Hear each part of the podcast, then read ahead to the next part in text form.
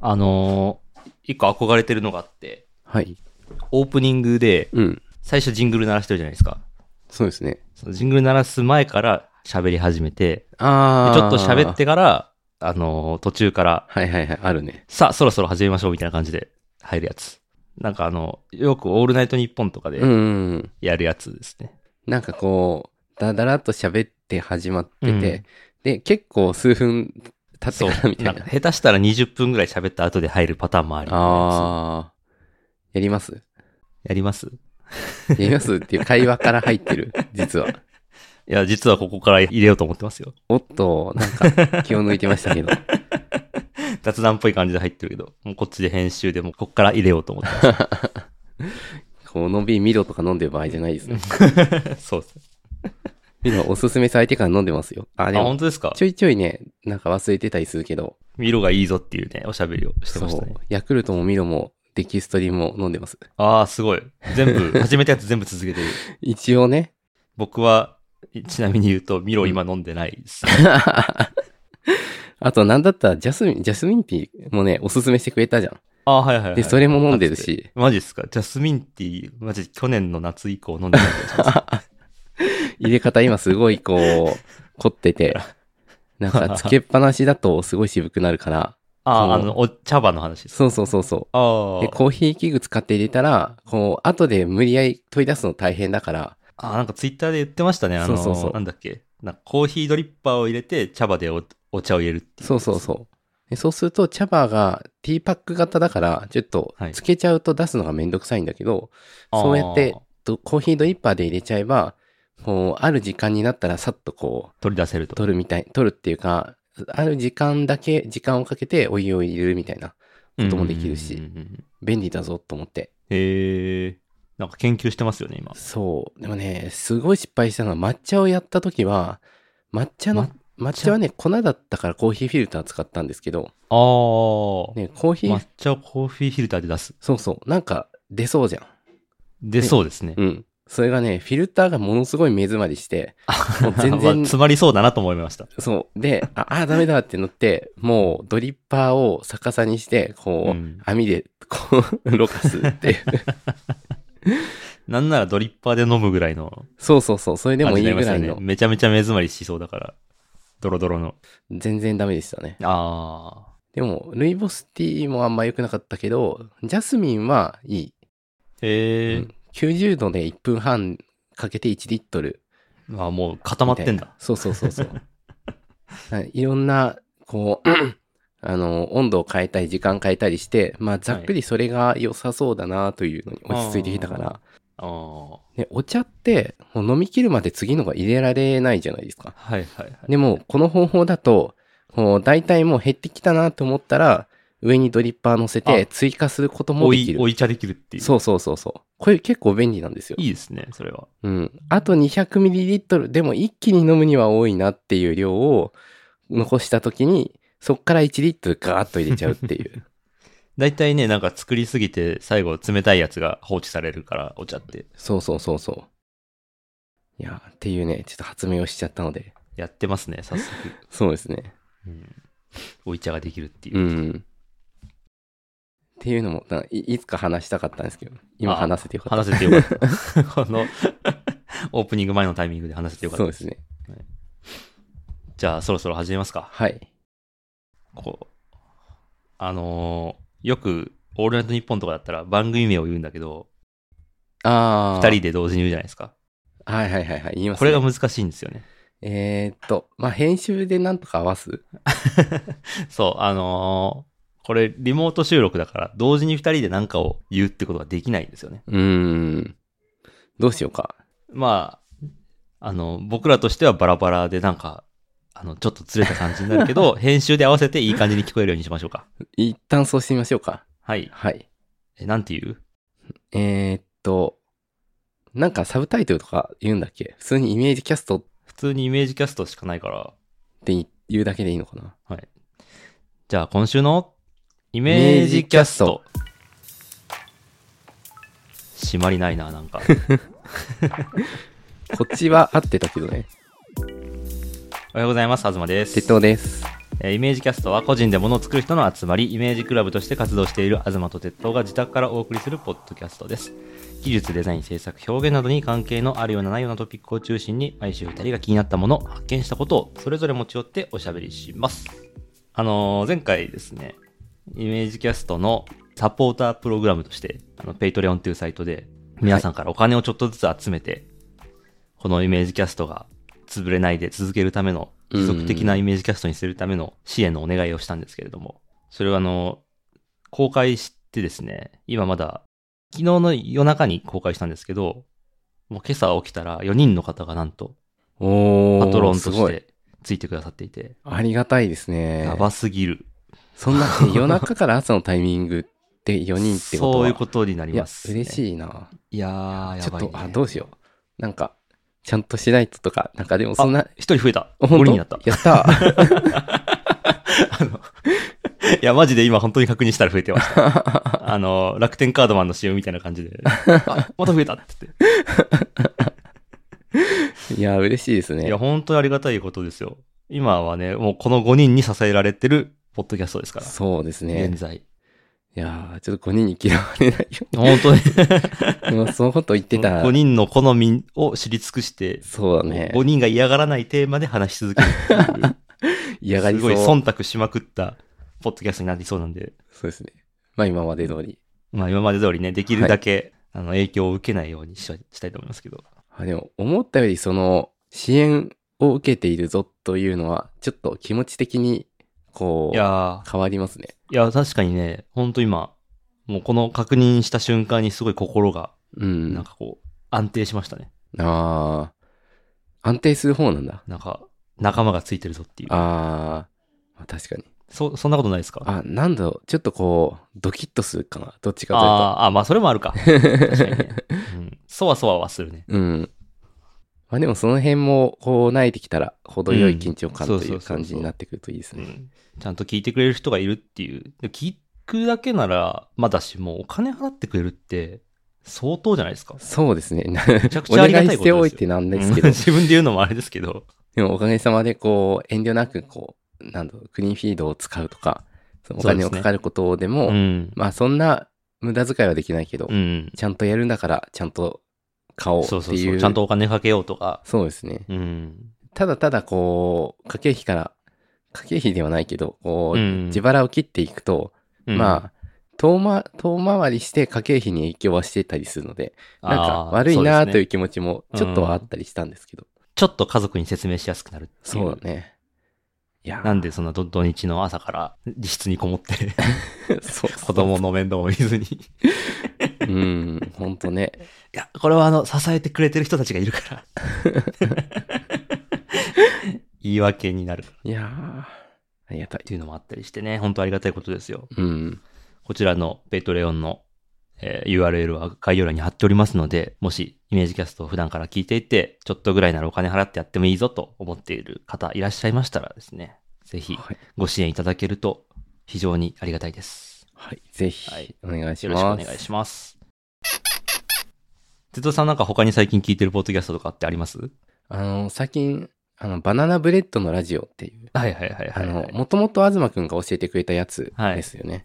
そうですね。鹿くんっていう人がはい一人で淡々と話し続けるっていう、うん。結構珍しいタイプのポッドキャストですよね。そうですね。だいたい2人とか3人とかでワイワイ喋るじゃないですか、ポッドキャうんうんうスんトをよく聞くやつって。でも一人で本当に実質のパソコンに向かってずっとこうボソボソっと喋ってるなっていう感じのポッドキャうスん。トいがバナナブレッドのラジオで、僕そういうの結構好きなんですよね。やー、なんか、やっぱりその人の雰囲気が凝縮されてるっていうんそか。うそうそう。一番出るというか、うん。会話だとやっぱり会話の雰囲気、二人の雰囲気になっちゃうけど、うん。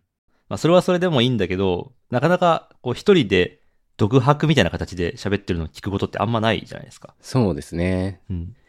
ななんんかか、それが聞けちゃうという。そうそうそう。本当になんかこう部屋の中に忍び込んでる感覚という か、ああいうの好きですね。あのー、聞いてて思ったのが、はい。すごい間を長く取るというか、割とゆっくり喋るじゃないですか。ああ、そうそうそうそうそう。シカくんさんの喋り方もすごいいいですよね。うん。あの、本当に3秒とか5秒とか間が空くことを全然気にしないというか。そうそうそうそうう。ん。いやー、あれ聞いてハッとすることがあって、うん。あのーテンポよく話そうとするとどうしても、なんていうか、本音とか思っていることからずれちゃうけど、うん。ゆまあ、ゆっくり話すと、だいぶそれが良くなるんだけど、まあでも、うっかりこう、テンポとか、こう、なんだろうな、スムーズに話したいっていう、そういう、なん雑念の方が働いて、で、だんだんこう言いたいことと、なんかちょっと違う。 離れていくんだよな。あれ俺こんなこと考え、言いたいんだっけみたいな。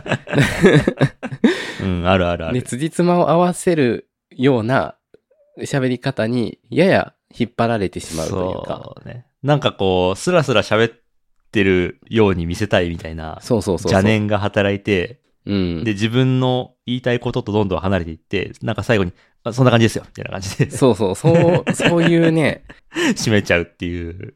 いや、ちょっとね、話すたんびに、こう、話すたんびにというか、たまにそれで、ああ、失敗したなって思う時があって、うん自分であも。僕もあります。で、鹿くんさんの話聞いてると、なんていうか、ちゃんと話してるっていうか、うん。こう、本当に自分が思ったことだけを言ってるっていう。うん、感じとそいうかの感じがすごく、なんていうか、いいなとも思うし、勉強にもなるなというか、うん。たまに鹿くんさんの話を聞いてリセットした方が、あ のーいいっていう感じがしますね四。角にリセットをかけて。そうですね。で、まあ喋り方もなんですけど、やっぱり、なんだろうな、話してる内容が面白いからなんか聞いてるんですけど、うまあ当たり前なんです けど、話し方も好きだけど、うん。あのー最近、でもまあ1ヶ月前ぐらいの話だったかもしれないけど、はい。たこ焼きを焼く話をしてたんですよね。はいはい。で、たこ焼きを焼いたことがほぼなかったけど、なんかし知り合いか友達かの家でたこ焼きパーティーをしていて、うん焼いたことないんですよって言ったら、焼かせてくれたっていう話なんですはいよ。はいはい。で、あのーでもよくわかんないから、いつひっくり返せばいいんですかって聞いたら、たこ焼きと対話してください。たこ焼きの声を聞けみたいなこと言ってましたね。うんうんうん。みたいなことを言われて、ハッとしたらしいんですけど、そのハッとしたっていうのが、えー、まあ、今までたこ焼きをひっくり返すべき時があって、うんそれ、を教えてもらって自分が実行するっていう、はいはいはいはい。ある意味、正しい答えがあって、それを、えー自分が、なんていうか、代わりに実行しているというか、そうういうん受動的な、こう、たこ焼きの焼き方をイメージしていたかもしれないけどあ、の、音、音ゲーみたいなね。うんうんひっくり返すべきタイミングがあって、うん。うんうんうん、そこにこう合わせてピュッてやるとグレートみたいなそうそうそうそ感じのイメージですよね。う。で、それが、あの、言われた言葉によって、あの、うんたこ焼きをひっくり返すタイミングは自分の権限で決めていいっていうことを、はいはいはい。なんていうか気づいて、で、それで、うん自分で、まあ、たこ焼きも初めて見るもんってわけじゃないから、こうかなっていう風なタイミングでひっくり返していったら、まあ、最終的には焼けたっていう、うんうんうまくできたって話で、で、そっからの後の話がすごく長くて面白かったんですけど、はいあのー権限を、えー持つということが、うん。なんだろう、重要というか、もう結構なんだかんだ自分でやってたとしても、こう、どこかで、どこかに何か正しいもの、なんだろうな。まあ、たこ焼きのタイミングの話みたいに、うんうんこう、何か正しいやり方があって、それに近づけていくっていう、まうんあ、最適化だったりとか、そういう作業のように思ってやっていることって結構あるけど、うんうんうんうんまあ、そうじゃなくて権限を自分の方にこう取り戻していった方がなんかいいことも結構あるなみたいな話をしていて、よしあしが、その外部で決まってるんじゃなくて、うんそれを決めるところから自分でやるっていうそうです感ねじですかね。でなんかよくまあ他人の物差しと自分の物差しって言い方があると思うんですけど、結結構それに近い話だけどなんかよりなんていうか腹腹落ちする表現だったなと思って、うんなんか、なぜかっていうか、あのー料理が苦手だったん、いや、今でも苦手なんですけど、 はい。でも最近はちょっとするんですよ。で、おーそのあ、そうそう、最近、鉄道さんが、うはちに、ちょっといろいろ手伝いに来てくれて、なん子か育てを、ね、肉じゃがをね、持ってってご飯とか作ってきてくれるんですよ。 それをね、あの、毎日食べるたびに鉄道さんの顔を思い浮かべながらありがとうって思ってまいす。やいや、なんかそ、そんな思わなくても適当に食ってくれたらいいんだ けど。ウ ーバーぐらいのい。や、もうそっちの方角向いて、いやいやいやいやいや。足向けて寝れないですそからんなもう、あの、ウーバーのこう配達員ぐらいの感覚で、 支援しますかいいえぐらいで。まあまあまあまあ。あ。はい。ありがまあありがたいですね。料理を最近始めているという。そう。で、その、その時に、なんかちょっと楽しいなって思う瞬間が最近はあって、うん。で、それって、なんか前からコーヒーで売る時は楽しかったんですけど、あの、そのタイミングとか、タイミングっていうかどんな味にしたいかって自分で考えてそのためにどうしようかなって、そういう順序でこう組み立てていくっていうか、うん。なんか、大さじ2だから、大さじ2の砂糖ということは砂糖の比重は何グラムだろうって言っうん。て、はあいの、あ、25グラムかって言って測るんじゃなくて、はいはい。このぐらいの砂糖入れたらこんな風に美味しくなるかな、ね、っていう風あなー、そっち、それってなんか似てるように見えて、実は逆だったんだなと思って、ほなその自分でこういう風にしたいっていうイメージがあって、そしてその、それに合わせるように自分で方法を決めるっていうう。うん。順序っていうことができたら楽しくて、それができなかったらしんどい。で、今までできてなかったっ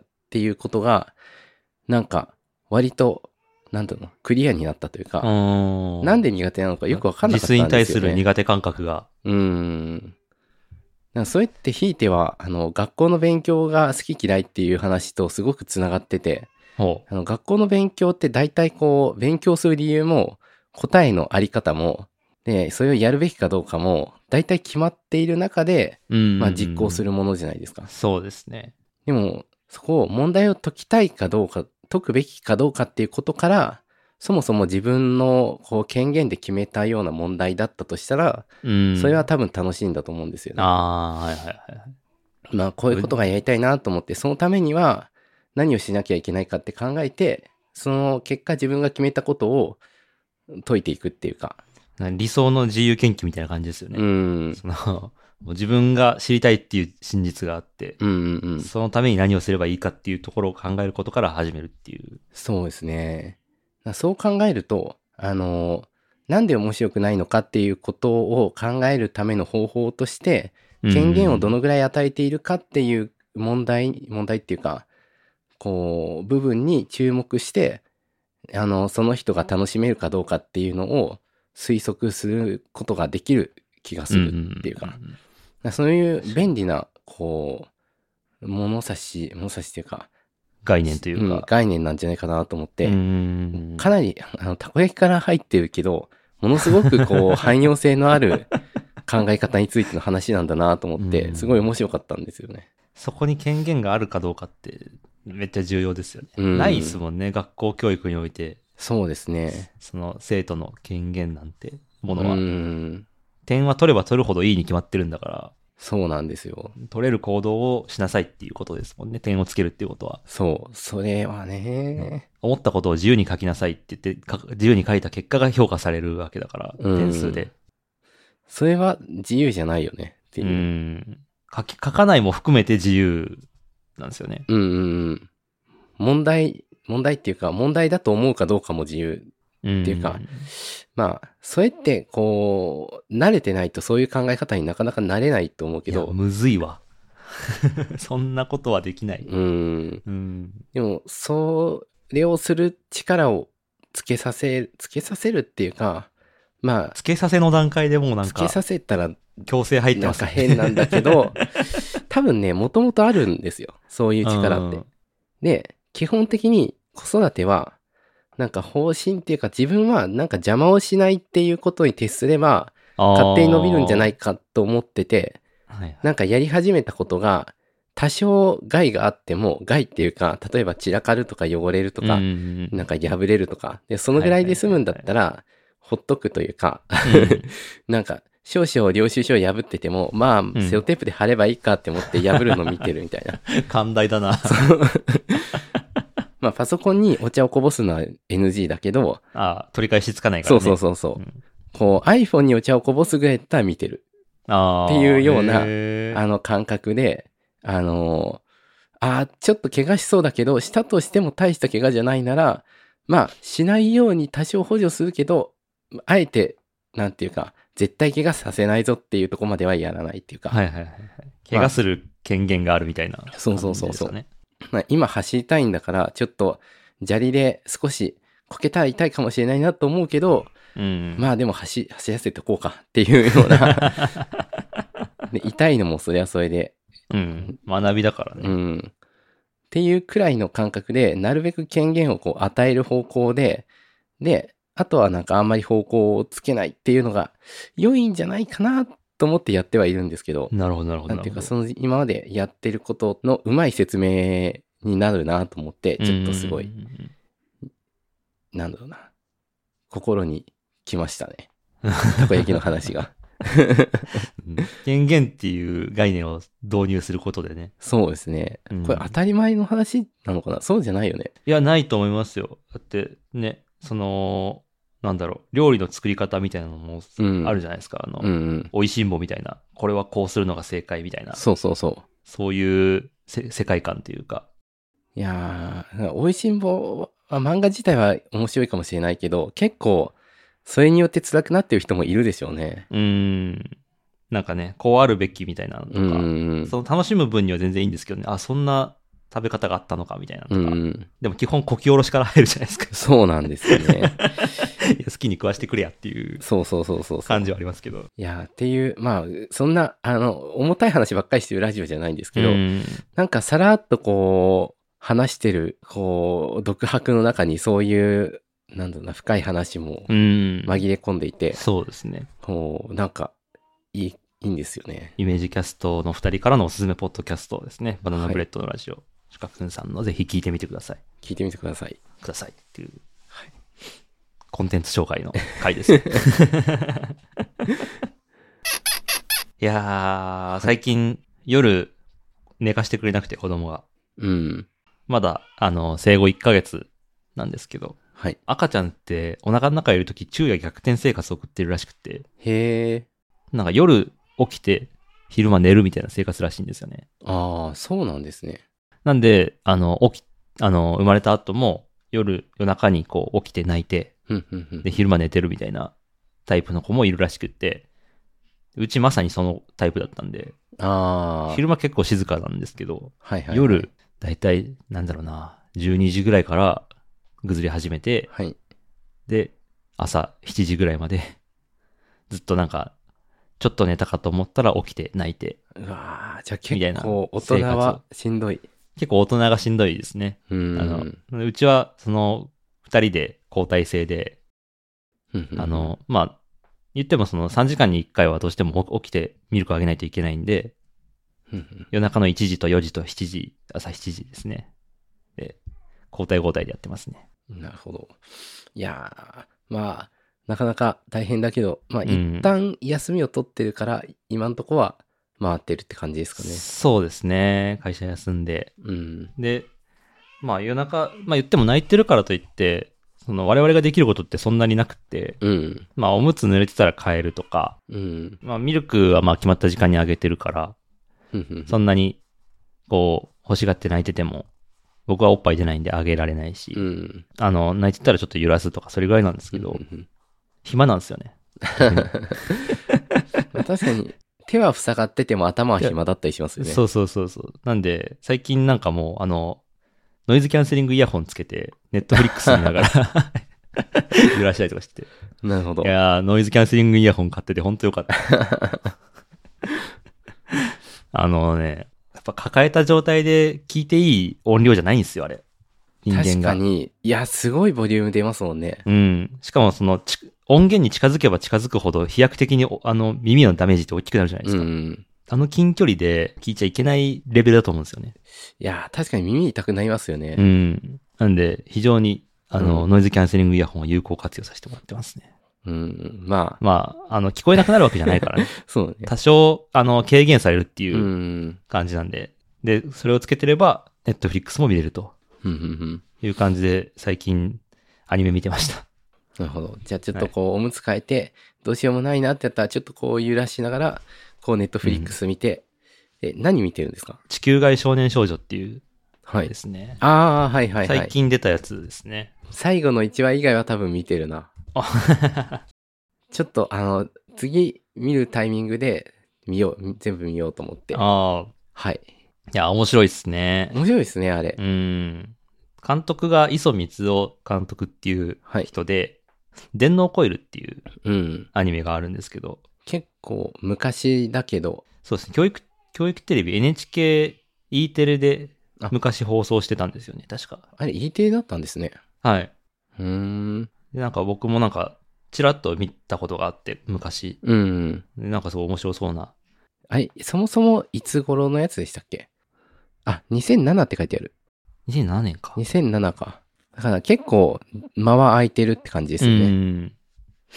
地球外少年少女を一周見て、うん。で、その後で電脳コイルも見てみたくなって、はいはい。今半分ぐらいまで行きました。おー、うん。どうですいかやどっちも面白い ですね。地球外少年少女の話で言うと、はなんい。ていうのかな、その、技術的な考察とかが面白いですよね。うん。なんか、ちょっと未来の話、うんなんか2000、2000 20何年ぐらい年後のぐらい話。だろ45年じゃなかったかな。う。2045年か。うん。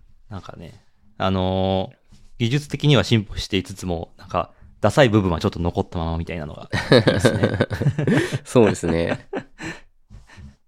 なんだろ うな。まだまだフォロワー数とか言ってんのかみたいなところとあか、あ。もうちょっっとリアリティがうっすらありつつ、と。うん。SNS って言葉は出てきたね。で、なんかその、スマホみたいなのは、もう、スマートっていう概念になってて、うん。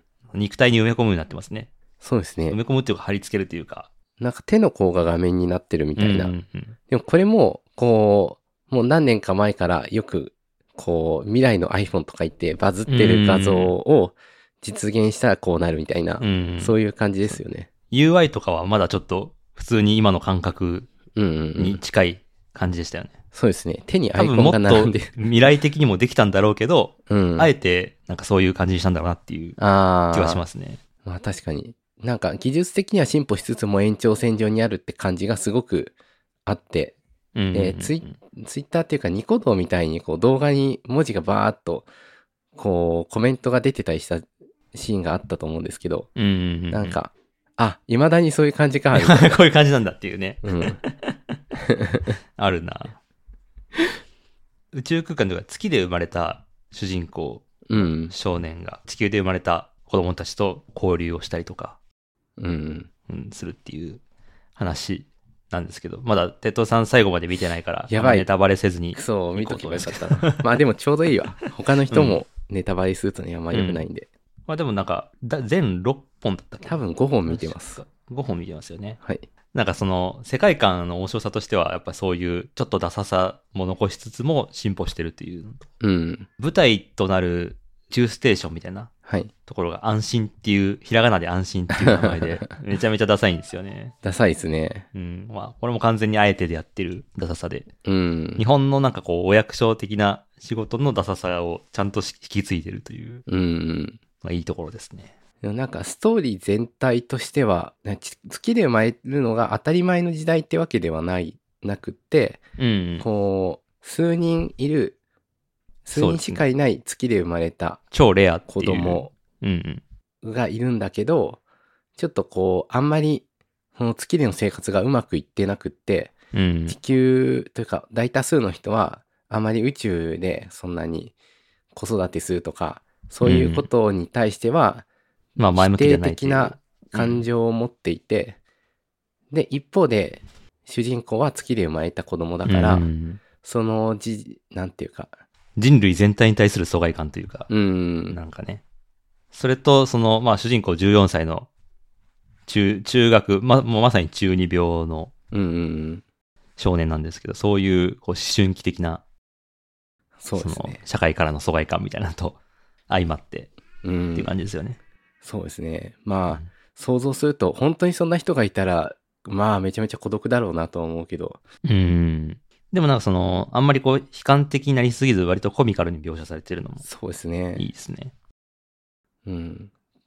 で、そこで、なんか、ある事故が起きて、そこから話が始まるというか、まあそんな、うん まあでもテーマで言うと何、何が一番テーマになるんですかね。 一応、ウィキペディア今開いてるんですけど、はい。本作のテーマは宇宙と AI って書いてありますね。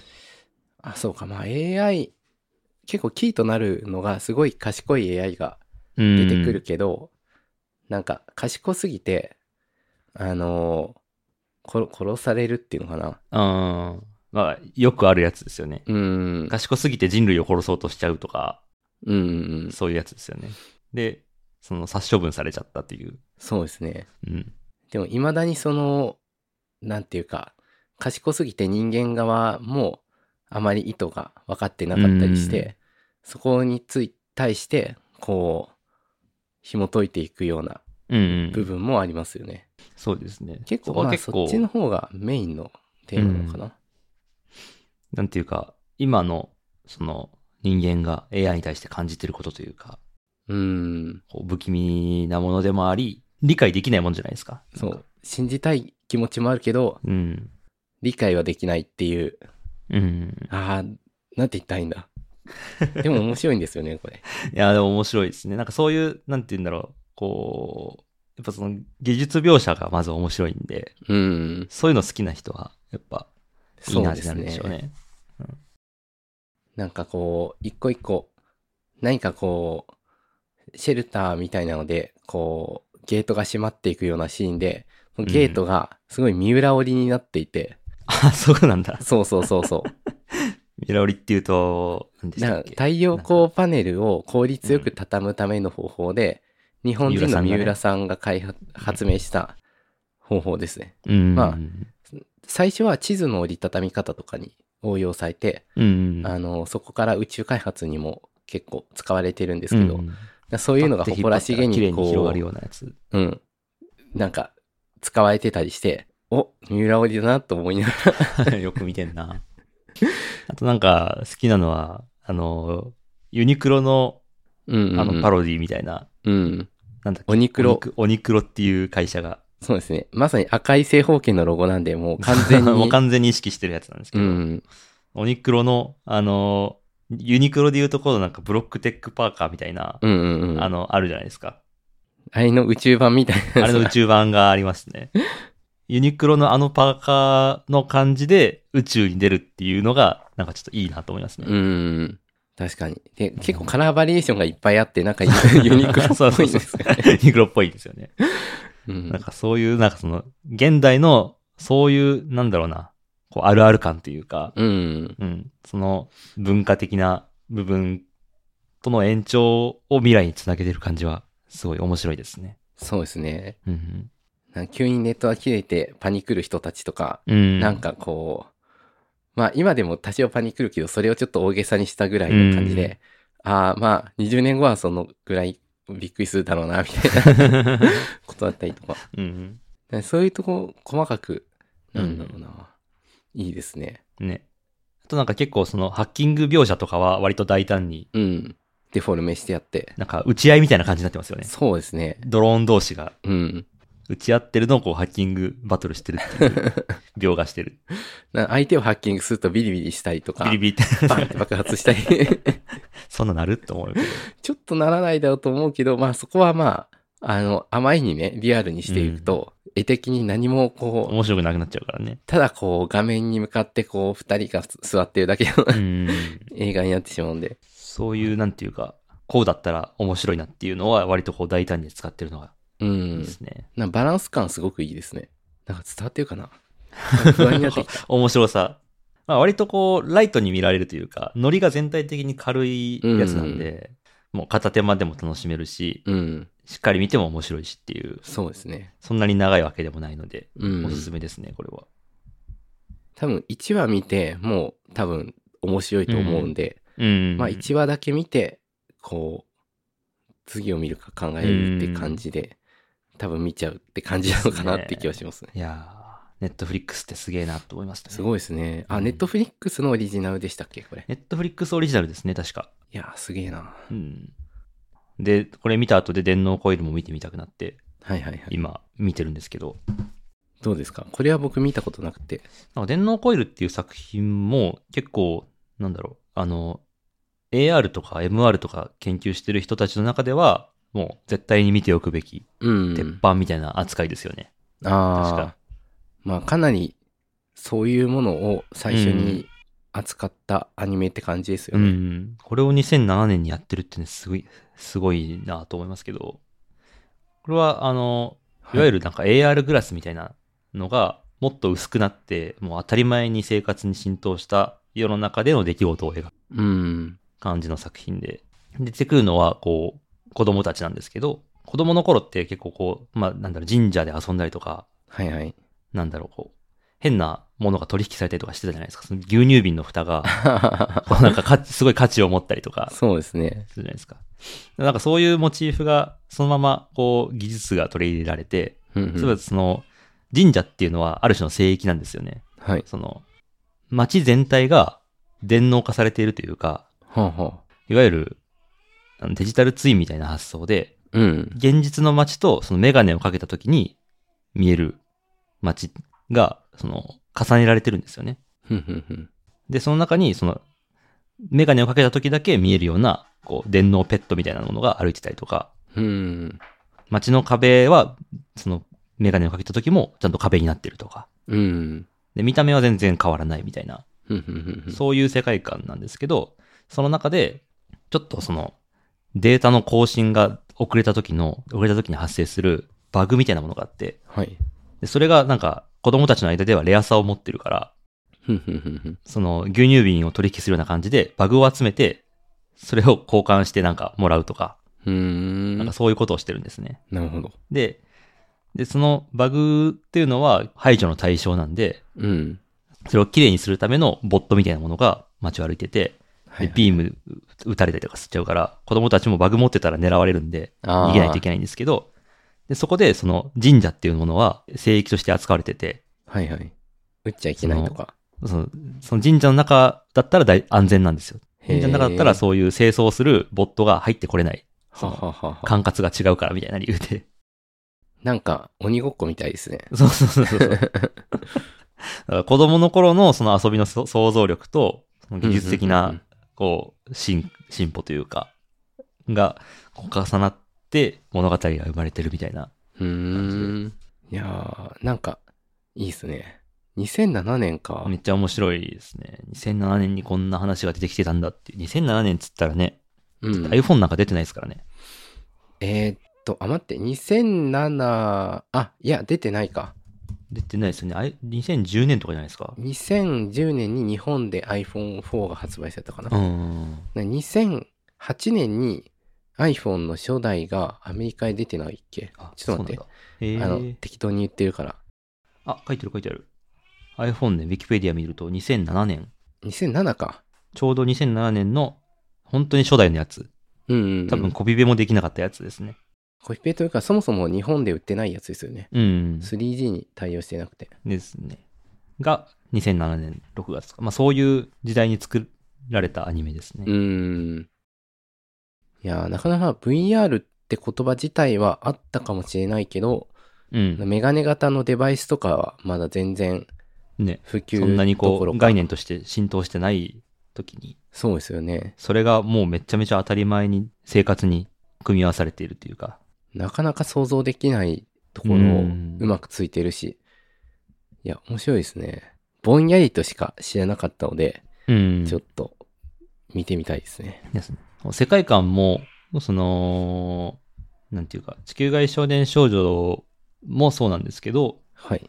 なんていうか、そんなにこう、み見た目上未来未来そんなにさせないというか、あなんだろう。普通にこう、現実の景色とこう同じようなー、もはいのはいはい。ではあるんだけど、でもどこか違うというか、その違和感がすごいいいですね。なるほど。うん。 確かに、な着てる服も急にピタピタな服を着てるわけでもないし、そうそうそうそう。つる、 つるっとしたような、こう、銀色の服とかではなく て、うん。普通に子供がふ着る服着てるし、街の様子もそんなに変わってない。けど、なっるほど。ていうのはいいですね。ははは。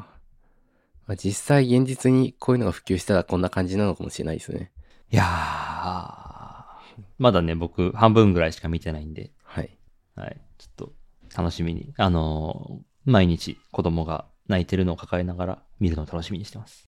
じゃあ、うちもちょっと泣き始めたらつけてみようかチャンスです。な。まあ、今、今は1歳ちょいだから、うん見るかもしれないね、一緒に。ああ、本当ですか。あ、そっか、1歳って、そういう感じか。うん。もう一緒に全然アニメとか見れる感じか。なんかね、うん、まあ、動くものが面白くても追っかけてるって感じかもしれないけど、でも音楽が鳴ると割と見るかなお。おーそっか。なんかね、そうノリノリでね、踊っ踊ったりするんだよね。あ、1歳ってそんななんだ。そうそうそう。いやー、全然想像つかんな。今ね、なんかぷにょぷにょの、なんか、そうですね。自ら立つことすらままならない。うん、なんだろう。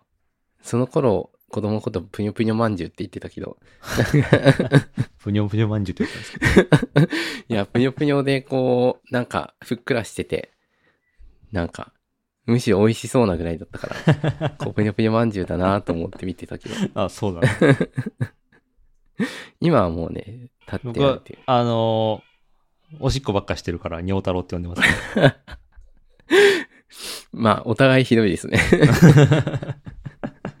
尿太郎か。うんいやー、まあまあまあ、そんな感じですよ。うんまあ、もう寝不足の日々の合間を縫ってアニメを見るという話でしたね。いや、でも、アニメでだいぶ心救われますね。そうですね。やっぱさアニメとこういう時はゲねームと、作品を見るっていうのはすごいうん。大事ですね。じゃあ、えっ、と、リスナーの皆さんもね、子育て中にの僕らに見せたい作品などあれば、ぜひおすすめのものをお便りで送っていただけると嬉しいです。はい、ぜひお願い します。お願いします。じゃあ、サポータープログラ、サポータープログラ、全然ない。全然ない。大丈夫あサポータープログラムへのお誘いですね。はい。はい。イメージキャストは毎月少額の支援をしてくださる、えーイメージキャストサポーターの皆様のおかげで配信を継続できています。えー月に1回、えービールを飲みながら聞く気持ちで3ドル。ポテトも食べる気持ちで5ドル。生ハムを食べる気持ちで10ドル。ちょっといいワインを開ける気持ちで30ドルからの支援をお待ちしております。詳しくは概要欄をご覧ください。って感じ。はい。っはい。て感じ。 って感じで、って感じでいこうと思ってますよ。はい。また、えーイメージキャストでは皆さんの感想をモチベーションにして、イメージを、あーもうダメだ、今膨らま日。せて順調に回してるんじゃないので、皆さんの感想をモチベーションにして配信を継続しております。います。えー感想要望は、ハッシュタグイメージキャストをつけてツイート。